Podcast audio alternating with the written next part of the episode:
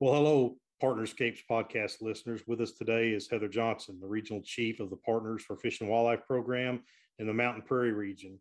For those not familiar with the Partners for Fish and Wildlife program, that is the U.S. Fish and Wildlife Service's voluntary private lands habitat restoration program. Heather has worked in the Partners for Fish and Wildlife program for the past 18 years of her career and has been with the U.S. Fish and Wildlife Service for over 33 years. She has worked in multiple programs across the country, all associated with community based collaborative partnerships.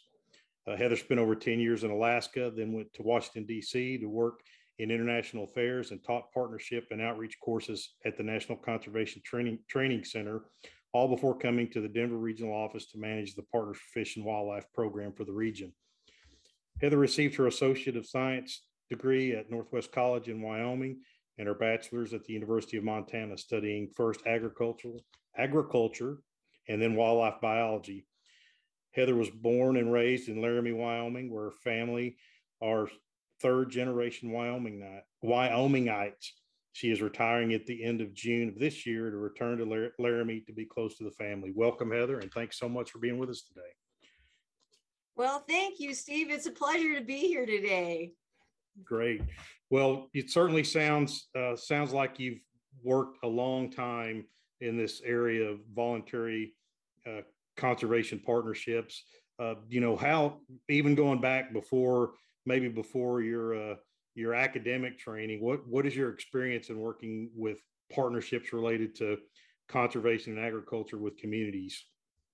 Well, thank you, Steve. Yeah, you know, uh, being born and raised in Wyoming, um, I just grew up with a family that was always about community. You know, my mom was really active in the community.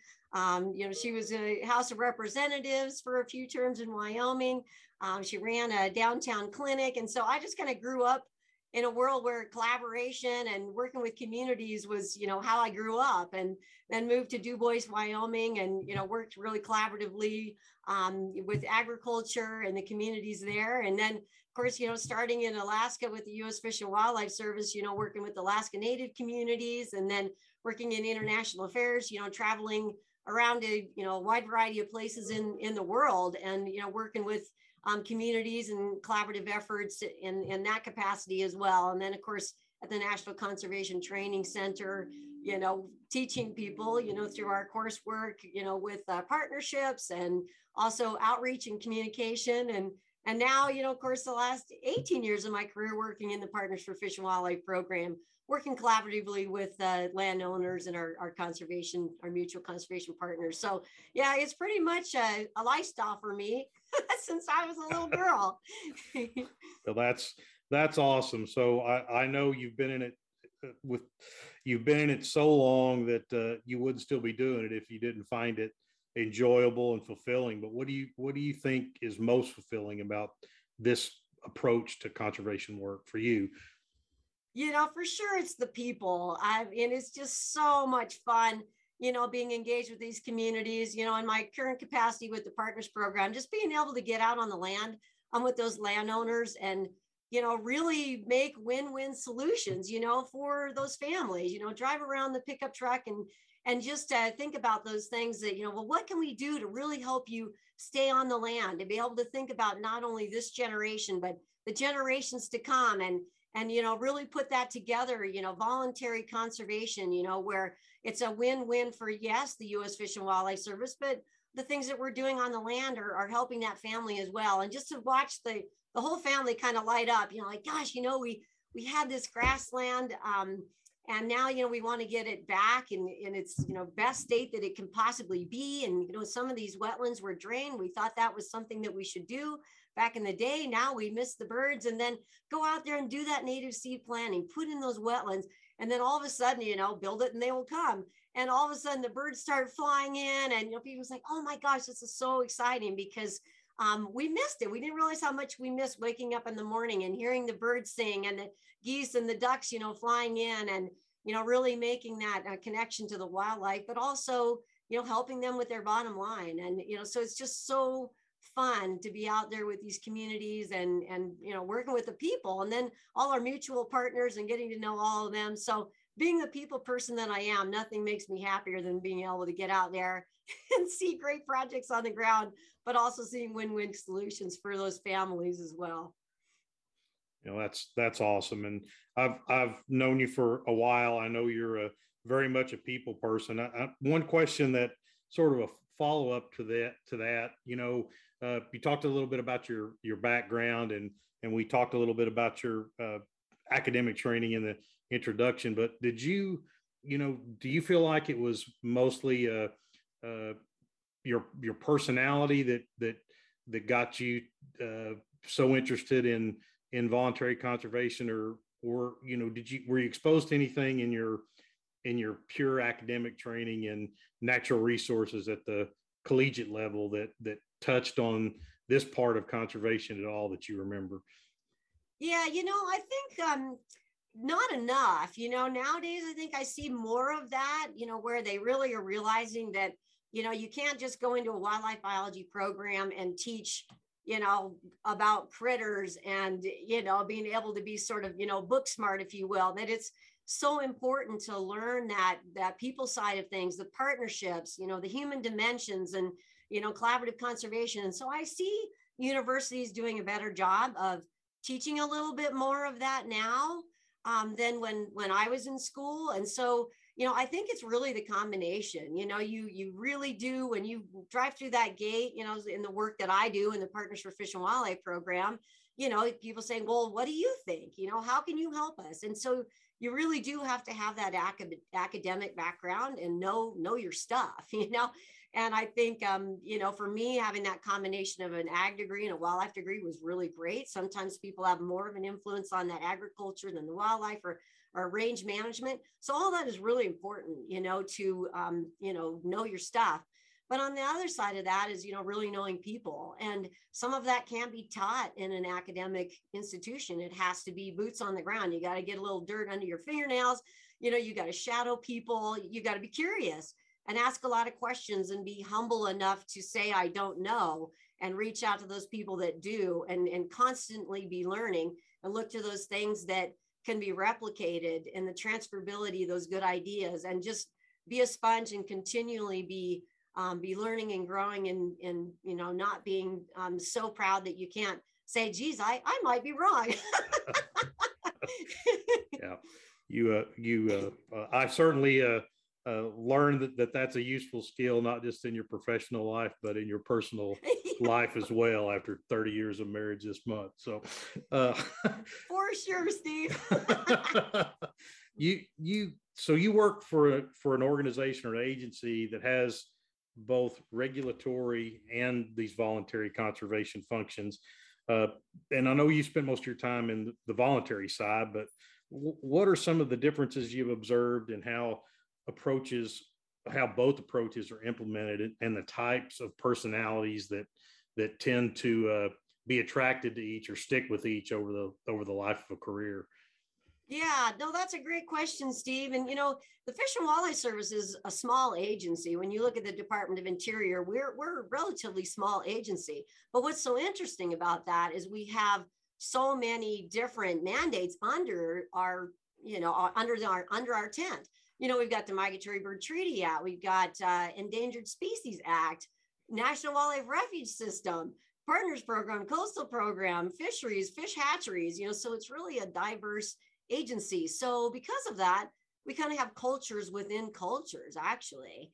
And so, you know, my philosophy is, you know, be be the best that you can be at, at what you signed up for you know let's really capitalize on people's strengths and that's where i see people being the very most successful you know is really capitalizing you know on those strengths and bringing the right people in for those right for those right fits within the agency.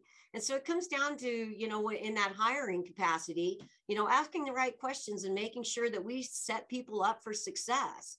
And then when we put them into that position you know allowing them to be 100% of who they are 100% of the time. So where I see things get a little um, tweaky is that you know when you sign somebody up and it's like you know yeah that's what i love doing i love you know the regulatory side and i want to learn everything about policy and you know regulations and then the, you know you're asking them to maybe 50% of their time be in a collaborative capacity, work with communities. And sometimes I think that's really hard. You know, it's, it's best, what I see is the most successful is you have all these different mandates, then put people in the positions that they're absolutely best at and capitalize on their strengths and then let them be truly 100% of who they are 100% of the time. So for me, like in this region, I try to, in the partners program, put those people directly in their communities because the folks that are in the partners program, that is what they do collaborative conservation, work with private landowners, voluntary conservation, and restoration enhancement. So when we can put them in that community and have them you know 24 7 you know working with those communities and being completely immersed in that and being a you know 100% of who they are 100% of the time working with those communities collaboratively that's when it really works the best. But we also recognize that we do have that regulatory regulatory side of our agency and that's important too. So um, yeah it's a really great question steve. Well thanks heather and this is uh, this will make a good follow-up i think. So you've obviously spent a, a great deal of time leading a team of professionals uh, implementing voluntary conservation with landowners and communities across a big chunk of the West, and and you've spent a lot of time thinking about it. I know from conversations that we've that we've had, as in addition to this to this uh, podcast that we're working on today. But sometimes what what we hear at Partnerscapes, uh, as we go around the country and talk about successes or pilot projects or whatever you want to call it, is well, uh, where you're talking about my landowners are not like that. My landowners are different and and unique. So, I mean, just in your experience, uh, working across all the states that you do in the Great Plains and Rocky Mountains, uh, what's your thought on that? Are, are landowners uh, more similar uh, in the context in which you and your team work with them, or, or, or are they really different all over the place? You know, um, my experience is that people, landowners, you know, tend to be a lot more similar than they are different. You know, I mean, essentially, you know, these families, you know, it's just like, you know, they love their families first. You know, they love their land, absolutely love their land, right. and they love their they love their livestock, and and they love the wildlife that comes through their land. You know, these people tend to be you know, independent and um, very hardworking, passionate, compassionate folks, you know, with just a, a lot of, you know, respect for, you know, their neighbors. And um, I, so I really find that people tend to be generally the same uh, across the whole United States. You know, these landowners are um, just, you know, awesome, awesome, you know, family oriented folks that just, um, you know, they just are honest and, you know communicators it's, it's really wonderful. And so i think sometimes when we run into somebody that says ah my landowners aren't like your landowners you know i think you know whenever i run into a situation like that i i kind of stop them because we have you know what we call our cornerstones in the partners program. You know we look at you know trust and and respect and honesty you know and flexibility and two-way communication. And then when we're out in these communities for years and years some of the folks that are working for us for 30 years you know it, it's friendship too. I mean we have really deep friendships. And whenever somebody says eh, you know I, I, I guess my landowners i don't have landowners like you have because i'm not having that experience it's like well you might want to come back to the cornerstones and look within yourself and say maybe one of these things broke down for me because my experience is this, these landowners all across the united states uh, are, are a lot more similar than they are different. And they're just outstanding people that I have loved working with all across this country. So, yeah. Well, and I know from uh, from experience that uh, that that there are a number of landowners that that uh, thoroughly enjoy you and your and your team and the work that you've been able to do together. So thank thank you very much for for all that you've done and continue to do. Uh, so a little peek behind the the curtain. I know that you've you've spent, you know, I don't know how many uh, uh, hiring panels you've participated in when it comes to voluntary conservation, but I, am sure it's a it's a lot. So so what do you what sort of uh, things are you looking for when you're trying to decide uh, to add a person to your to your team over and above the you know the basic technical the technical skills of that that we all learned uh, in wildlife uh, ecology training. What are some of the things that that you've looked for over the years? Yeah, it, you know, it's uh, I always take the time to sit and think about what can be what you can teach somebody, you know, at a course at NCTC or you know have them go participate in. You know, what is a learned skill and what is an inherent skill that somebody really must have, you know, coming into the program. And I think you know some of the things that you know I really look for right out of the chute are you know those strong communication skills you know, really uh, positive uh, people that um, have flexibility and, you know, are really great with a broad group of people, you know, really honest, you know, integrity, you know, being core values for them and, and comfortable with a, a broad group of people to be able to, you know, drive through the front gate, sit down at the kitchen table and, and have a conversation with somebody and be a really good listener first. You know some of the things you know th- that are really important are you know just being you know very patient and and flexible and not being in a hurry to you know shove through whatever it is you want to be trying to get done you know and just being really easygoing you know? It's important just to kind of be a, a, a, country folk you know that can really sit at the kitchen table and drive around in a pickup truck and, and not be an eight to fiver you know? We, we really look at that if we're looking at references you know? Is this the person that's you know going to be looking at their watch all day? And you know well gotta run you know? And it's like oh well we get up really early in the morning here so eight o'clock you know we're, we're uh, we, we've had a four hour day already under our belt and so being willing to be flexible with that landowner in terms of you know, when they uh, would like to come out to the ranch. And then they might have planned on two hours and there they are 10 hours later and they're looking at three or four different projects. And uh, then maybe something, somebody needs help at the ranch, you know, so they're like, well, heck, while I'm out here, you know, I, I, I'd love to pitch in. And so somebody like that, that really um, comes with those communication skills and the, and the passion for, you know, what we, what we do together, you know, a, as a community and really caring about that family and that ranch first, not just about is this going to help me with my habitat outcomes leading to a biological outcome? You know then i sort of look at yeah you know i want you know them to have a background you know and really understand agriculture and and really understand wildlife biology. And then some of the restoration techniques we can we can teach them that. I can teach somebody how to do a ditch plug. I can teach somebody how to do a, a Zeedyk structure and go to rosgen training and learn how to do pools riffles and runs and and put in rock structure. You know those are the kind of things but it has to start with the that um, you know that communication side of things first to, to, really be able to be successful at the job. So yeah that's uh, something that i look at strongly and i think it comes down to some of those questions that we ask. You know many times i look at some of the questions it's like well if those are your interview questions i can see how this person would shine to the top. But if you didn't ask the right questions first you're not going to get at some of those types of things that are inherently the core of what we really need to be successful at collaborative conservation and, and particularly when we're looking at you know, staying in a community for maybe our entire career, which, you know, many of our partners folks, they, you know, we still have some of the original folks. Mm-hmm. We're celebrating our 35th anniversary and we have people that have been here since the beginning. So it's wow. pretty exciting. Absolutely. Absolutely.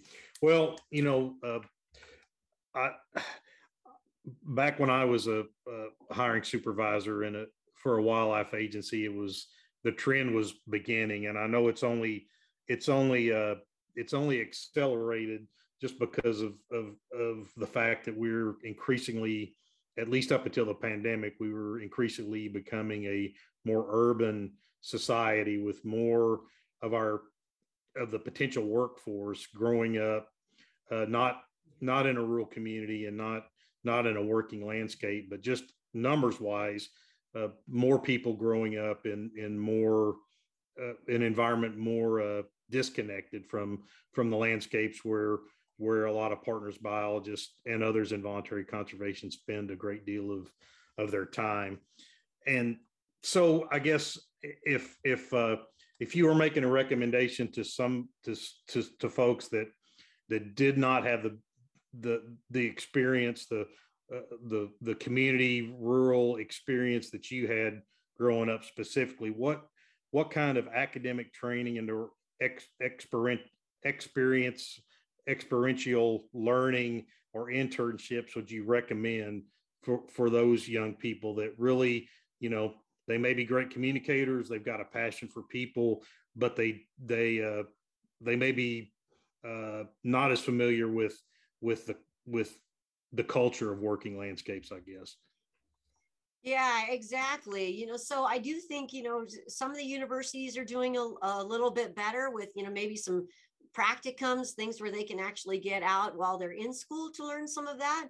But then a lot of it is just going to be uh, really getting out there and um, being curious and, and not being afraid to ask the questions and and do the shadows. You know there's a lot of great people that have spent their you know life studying and working in the field of collaborative conservation and working with private landowners and if they see somebody with potential you know that they are that personality from the beginning and they're just like you might not have come you know solely from this type of a background but i can see that that you really love that type of work and you would be great at it. So come along, you know. and I see that and I love that. I love when people can get out and, you know, really try to do some, you know, one-on-one, hands-on, you know, getting some dirt under the fingernails and then even, you know, just knocking on the door and not being afraid to ask, you know, landowner if you build that trust um, right out of the chute to say, well, can I come out and, and help with a branding? You know, can I come out and, you know, help you move cattle? You know, can I come out and, you know, maybe just shadow and learn? And, and so a lot of it is just, you know, reading and watching and, you know, getting out and not being afraid to ask questions and being humble enough to say, I don't know, but I want to learn.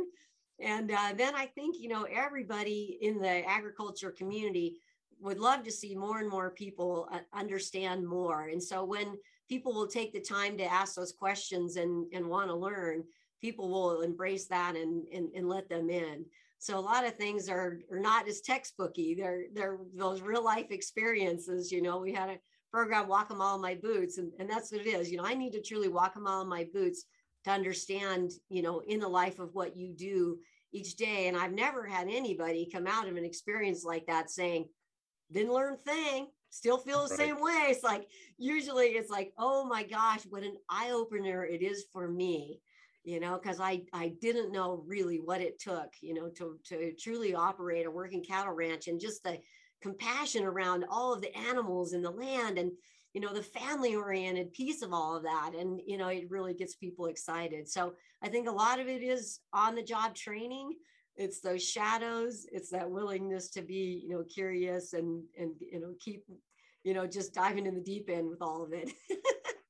Well it it it sounds like and uh, you know correct me if i'm wrong but we uh we don't want to leave our leave the things that we learned in our in, in the time we were in kindergarten and early socialization about how we build relationships at the at the door when we when we uh enter enter this profession. Those skills still have a very important place, don't they? Indeed, indeed. Yeah, a lot of those things uh, we did learn in kindergarten. We just kind of forgot a lot of them. yeah. So, uh, you know, I, I uh, in, in, my view, you're you're recognized uh, as a as a thought leader when it comes to voluntary conservation, both in the West and across the country, given given your broad experience. Uh, and you know, uh, it is really a it's an approach when you talk about voluntary community based collaborative conservation that is that is at least I would argue uh, unique to some of the, some of the other ways that we have traditionally or or uh, people think about practicing conservation.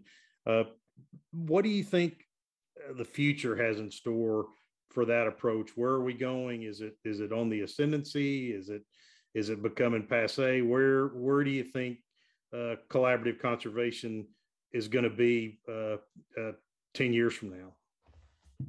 Well, I tell you what, I think it's just doing nothing but growing. And, you know, I get so excited about that. You know, I've had a few friends say, you know, oh, it's just too slow. It's not really happening. I'm only seeing a little pocket and a little pocket there. And I said, well, maybe I'm just a cup is half full kind of a person that's like total optimist. Well, I'll own that. But I just see more and more of that happening um, all over the West and across the across the nation. And part of it comes from some of the great collaboratives that have um, been around for for 30 years. And other people are recognizing the success in that approach and they're really embracing it. And those big collaboratives are saying come on out. You know come on out and and shadow us. We'll show you kind of what we're doing. And then you have that transferability of those great ideas and then it's being replicated in other places and then they start to see that success and say wow you know this is really the way to go and then other people start seeing that and it just kind of keeps building out. So i'm really excited about the future and i think that that is where we're going is a lot more community based landscape scale landowner driven you know collaboratives that are that are springing up. You know it's it's too hard to go out alone. We got to all be together like bringing as many people into the tent as we can finding those magic people being one of those magic people and and really like you know spreading and replicating you know these great ideas and and building pot them across the country. And i think you know right now you know it's a very divisive um, place that we are in the country but i don't see that in agriculture and i don't see that in uh, conservation community. I see those two communities leading the nation and um, getting away from that divisiveness and demonstrating that collaboration is how we're going to get there, not only with this, but other things. But it's certainly going to be demonstrated through the agriculture community, working with the conservation community, doing collaborative conservation on landscape scale, and demonstrating that that's the that's the wave of the future, and it's uh, really pretty impressive what's going on here um, across the entire nation. So I get excited um, obviously you can tell and get excited about this because it's really where we need to be.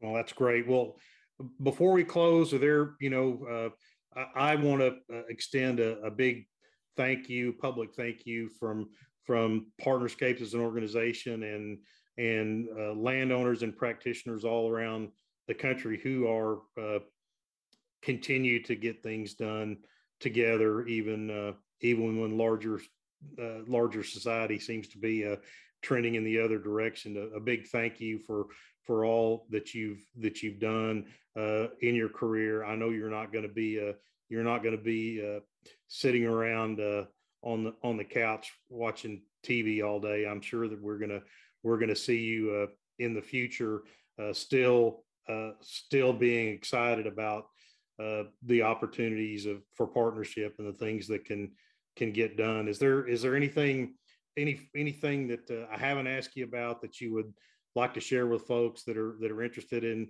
collaborative conservation or maybe make either either as a something for their communities or something uh, something as a as a career if we're if we're reaching some younger listeners that are really passionate about wanting to to be involved in something like this well thank you steve yeah, I just, you know, first I just want to thank, you know, Partnerscapes and, you know, all of the all of what you've done um, for me. I mean, you have blessed my life um, more than I deserve by far. And I just really can't thank you enough, your your whole organization, all the landowners, um, for how much you've touched my life. And you know, I'm a phone call away. So that's it. I'm retiring from the U.S. Fish and Wildlife Service. But like I said, I've done collaborative conservation um, worked with communities my entire life, and I don't intend to change. I'm going back home. Um, I might be getting, you know, pretty local in terms of some of the things that I'm working on, but I'm also a phone call away. And uh, anything people need, I want to be a resource for people. I want to help where I can. And I'm just uh, so excited for the next chapter. This has been so wonderful. Um, but I know this next chapter that I'm entering into is going to be um, exciting as well. And, and we're not going to be saying goodbye. We're just going to be saying hello to yet another um, different pasture. Maybe not greener, but maybe it is going to be a greener pasture, but certainly going to be a great experience. And, and I just want to thank you so much. You bet. You bet. Thank you. And we'll, I'm sure there'll be a number of us uh, beating a path to your door in Laramie. Uh, Heather, thank you uh, for the time today. I'm sure uh, I'm sure a lot of folks will will uh, pick up some some nuggets from our conversation. And I had a, a really good time talking with you. And uh, maybe we'll check back in here in a couple of years and see what you're up up to in your in in, in your new in your new role or new life in Laramie. But thank you for for your time today. Oh, thank you so much, Steve. This has been so much fun doing this podcast today. Great, great.